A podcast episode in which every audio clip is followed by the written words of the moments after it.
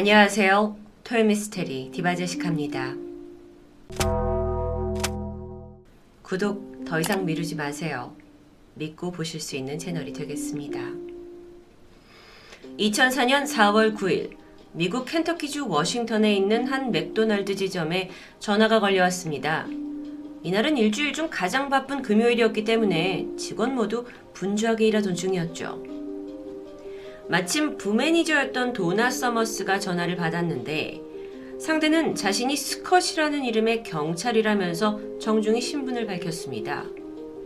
그는 이 맥도날드 알바생 한 명이 고객의 돈을 훔쳤다는 신고가 있었다면서 젊은 백인 여성이라는 단서를 흘리게 되죠.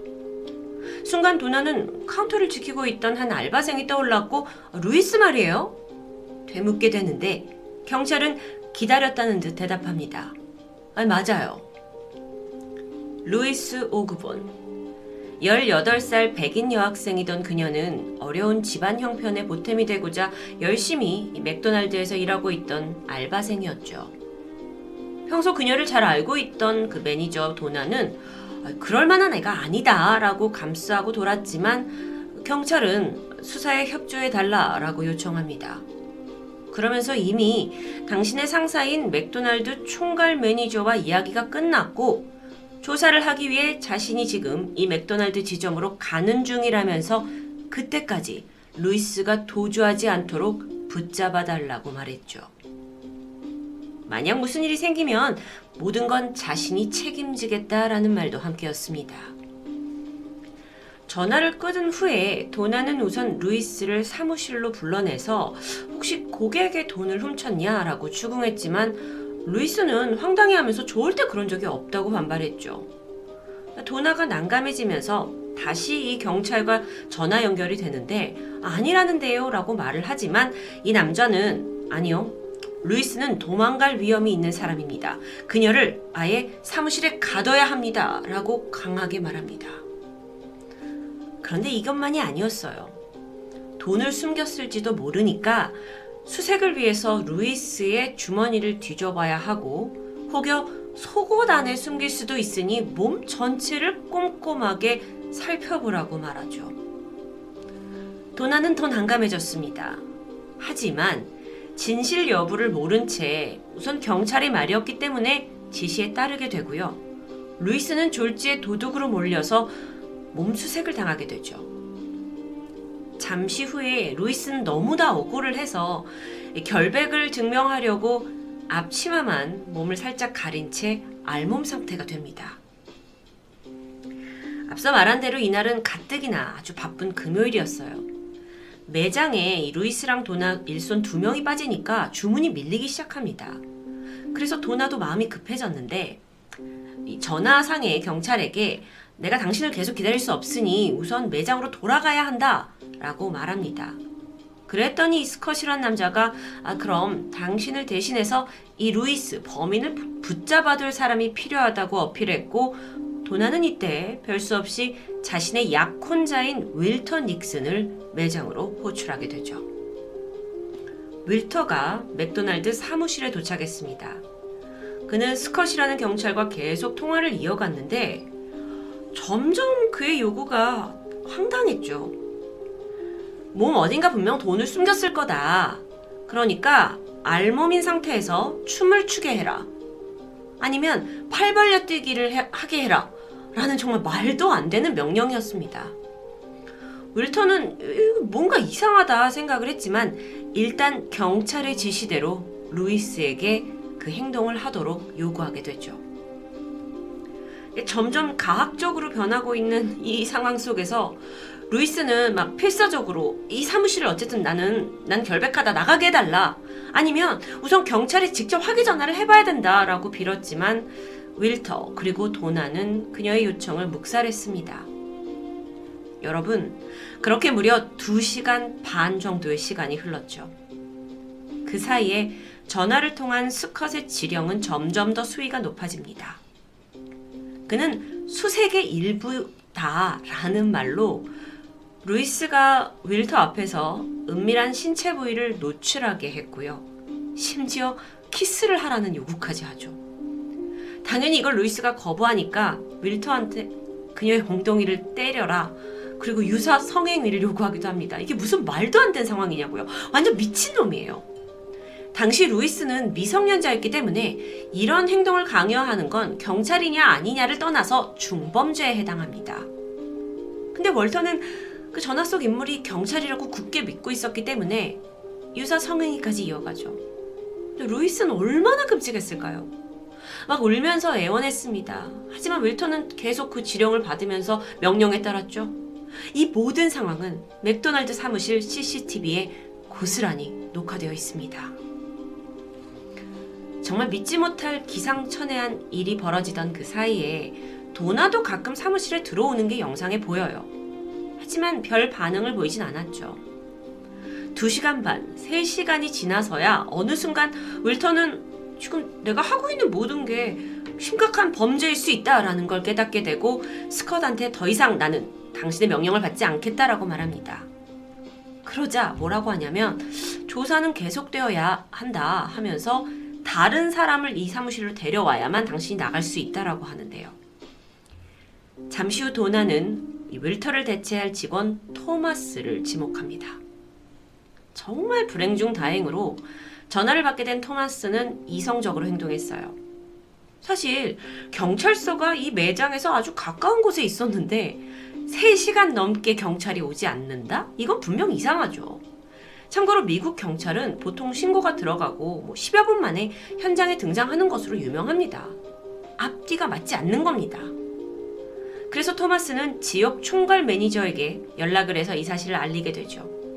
앞서 들으셨겠지만 이 스캇이란 남자가 도나한테 내가 이미 너의 상사 총괄 매니저와 이야기가 끝났다 라고 했지만 그건 사실이 아니었습니다.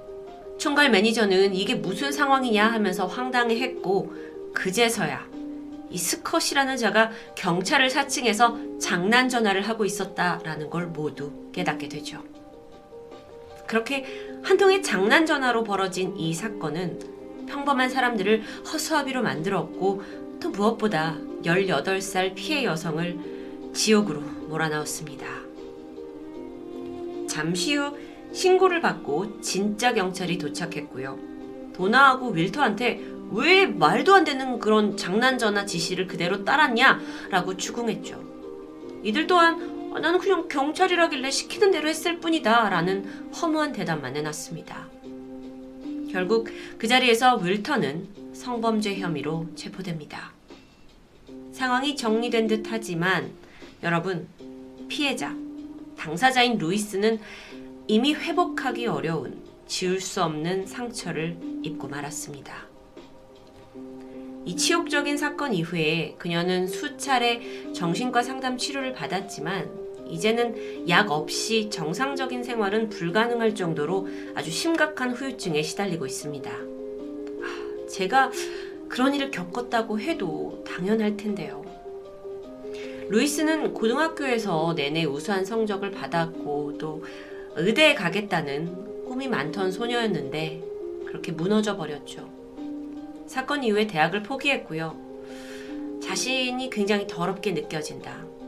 누군가와 친해지는 게 무섭다. 어렵다. 라면서 피폐해진 심정을 털어놓았습니다. 정말 너무 한탄스러운데요. 자, 그렇다면 이 장난 전화를 시작한 그 악마는 누구일까요? 조사 결과 범인은 추적을 피하기 위해서 선불 카드를 구매해서 공중전화로 범행을 저질렀습니다. 발신 지역을 보니까 플로리다 파나마시티. 수사팀이 이 선불카드를 구매한 마트 CCTV를 분석한 끝에 용의자로 보이는 남자를 찾아냅니다. 결정적으로 그는 어떤 사설 보안 업체의 유니폼을 입고 있었고요. 그렇게 그 단서를 따라서 조사가 시작된 지 얼마 후 드디어 범인의 정체가 드러납니다. 데이비드 스튜어트 보안업체 직원으로 아내와 다섯 명의 자녀를 둔 평범한 아버지였습니다. 경찰이 집을 수색해 보니까 수백 장의 선불 전화 카드가 발견됐어요. 그러니까 이런 장난 전화가 처음이 아니라는 거죠. 이거 외에도 집에는 뭐 각종 경찰 잡지, 경찰 지원 이력서, 유니폼, 권총 같은 게 발견되는데 종합해 봤을 때 사설 보안 직원으로 일을 하면서 누누이 경찰이 되기를 선망해온 것으로 보입니다. 그 꿈을 노력으로 이루지는 못하면서 시시콜콜 장난 전화로 경찰 행세를 했던 거죠. 완전 찌질입니다.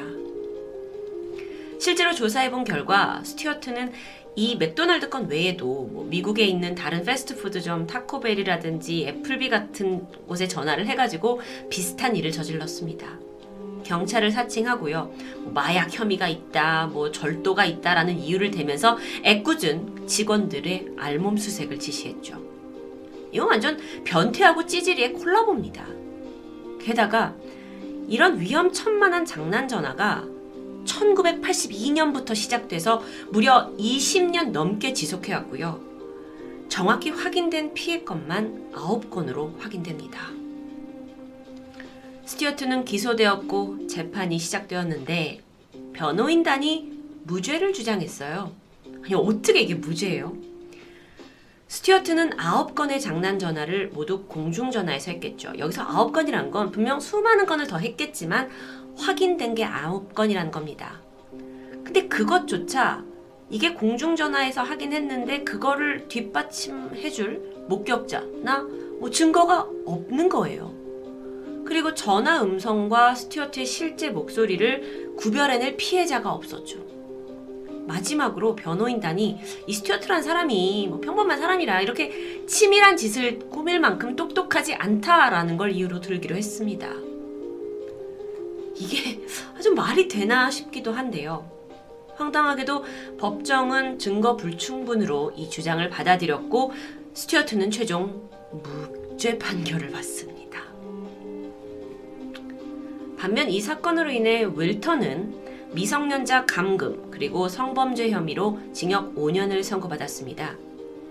미성년자 관련된 성범죄일 경우에 미국에서는 원래 훨씬 더 강력한 처벌을 받긴 하지만 윌터가 사칭범에게 속았다는 점이 정상 참작이 되면서 조금 감형을 받게 된 거죠. 부매니저였던 도나 역시 불법 감금 혐의로 징역 1년을 선고받았고요. 맥도날드에서 해고되죠. 근데 이게 끝은 아닙니다. 이후 도나가 나도 피해자다 라면서 맥도날드를 상대로 5천만 달러의 손해배상 청구를 진행합니다. 무엇에 대한 손해배상이냐? 맥도날드가 직원들한테 장난 전화에 대해서 경고를 하지 않았다라는 이유였죠. 이게 좀 억지처럼 들리실 수도 있을 텐데 사실 미국은 소송의 나라다라고 할 만큼 개인이 기업을 상대로 한 소송이 아주 흔하게 벌어집니다. 그 아주 유명한 예로 1992년에 맥도날드에서 뜨거운 커피가 엎질러지면서 화상을 입게 된 손님이 있었어요. 그녀는 손해배상 청구를 하게 되죠. 변호인의 주장에 따르면 맥도날드가 뜨거운 커피 라서 화상의 위험이 있다라는 경고를 제대로 하지 않아서 이 사고가 발생했다라고 주장했고 그 결과 그녀에게는 34억 원의 배상금이 지급되었습니다. 이 사건 이후에 맥도날드는 이 커피에다가 뜨거우니 조심하세요라는 문구를 삽입하게 되죠. 자, 그렇다면 도나의 소송은 어땠을까요? 맥도날드가 장난 전화를 미리 경고해 줬어야 됐다! 라는 게 인정되었고 그녀는 약 13억 원의 배상을 받게 됩니다. 좀 황당한데 놓치지 말아야 할 게 있습니다. 이 사건의 진짜 피해자인 루이스. 그녀 역시 맥도날드를 상대로 장난 전화가 사실 이전에도 몇 번 있었지만 여기에 맥도날드가 제대로 조치를 취해주지 않았다라면서 소송을 걸었고 재판 끝에 73억 원을 받게 됩니다. 이후에 맥도날드는 공식 사과 성명을 냈고요. 장난 전화에 대한 주의 그리고 직원들의 권리 같은 직원의 교육 방침을 바꾸게 되죠. 이 사건은 일명 맥도날드 장난 전화 사건으로 불리고 있습니다. 그리고 2012년 이 유명한 스토리를 기반으로 컴플라이언스라는 영화가 제작되기도 했죠. 보시면 포스터 문구에 전화벨이 울리면 당신의 도덕성이 시험당한다 라고 써져 있는데 스토리를 알게 되면 이게 아주 씁쓸하게 다가옵니다. 단지 경찰이라고 주장하는 사람의 말만 듣고 이런 강력 범죄를 저질러 버린 도나와 밀터. 이들이 나쁜 사람들이었을까요? 아니면 모자란 사람들이었을까요? 그런데 여기에 이것과 관련된 아주 흥미로운 실험이 있습니다. 혹시 밀그램의 복종 실험 들어보신 적 있을까요? 예일대 심리학과 조교인 밀그램이 징벌로 인한 학습 효과 이걸 실험한다고 광고를 냈고 사람을 모집하게 되죠. 선생 그룹과 학생 그룹으로 나뉘었습니다. 학생 역할을 하는 사람들은 의자에 묶여 있고요. 이후에 선생 역할을 하는 사람들이 문제를 내서 이 학생들이 문제를 틀리면 15V에서 최대 450V까지 전기 충격을 가할 수 있는 그런 실험이었습니다. 참고로 여기서 450V라는 건 사람이 즉사할 수도 있는 아주 위험한 수준입니다. 하지만 이 실험에서 다행히 학생 역할을 하는 실험자들은 미리 섭외된 배우였어요. 전기 충격기 역시 가짜였죠. 애초에 징벌에 의해 학습 효과가 있느냐 없느냐라는 실험 역시 가짜였습니다. 여기서 이걸 모르고 있는 사람은 선생 역할을 하는 그 모집단들 뿐이었겠죠. 자, 이들이 이제 문제를 냈고 맞추지 못해요. 그럼 전기 충격을 가야 되는데 이 전압을 올릴지 말지 고민하는 이들에게 아, 여러분, 이 실험에 대한 모든 책임은 제가 지겠습니다. 라면서 전압을 올릴 것을 강요합니다. 그런데도 이들이 주저하고 거부할 때마다 다음에 네 가지 대사를 차례대로 읊어주죠. 계속 진행해 주세요. 실험을 위해서 계속 진행하셔야 됩니다.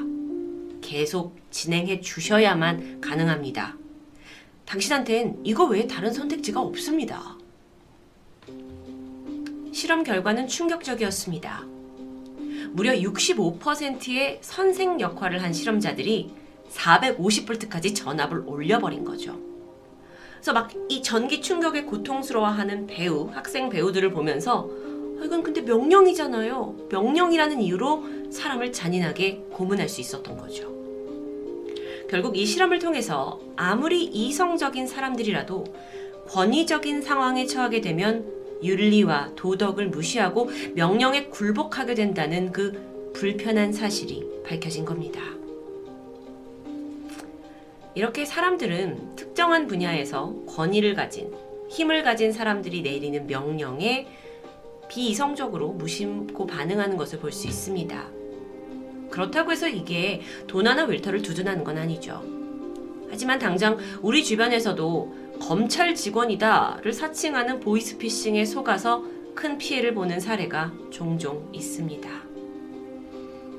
저는 오늘 이야기를 통해서 우리 또한 나도 모르는 사이 나보다 힘 있는 자에게 맹목적인 복종을 하고 있는 건 아닌지 한 번은 생각해 봐야 한다고 말하고 싶었습니다. 토요미스테리 디바제식합니다.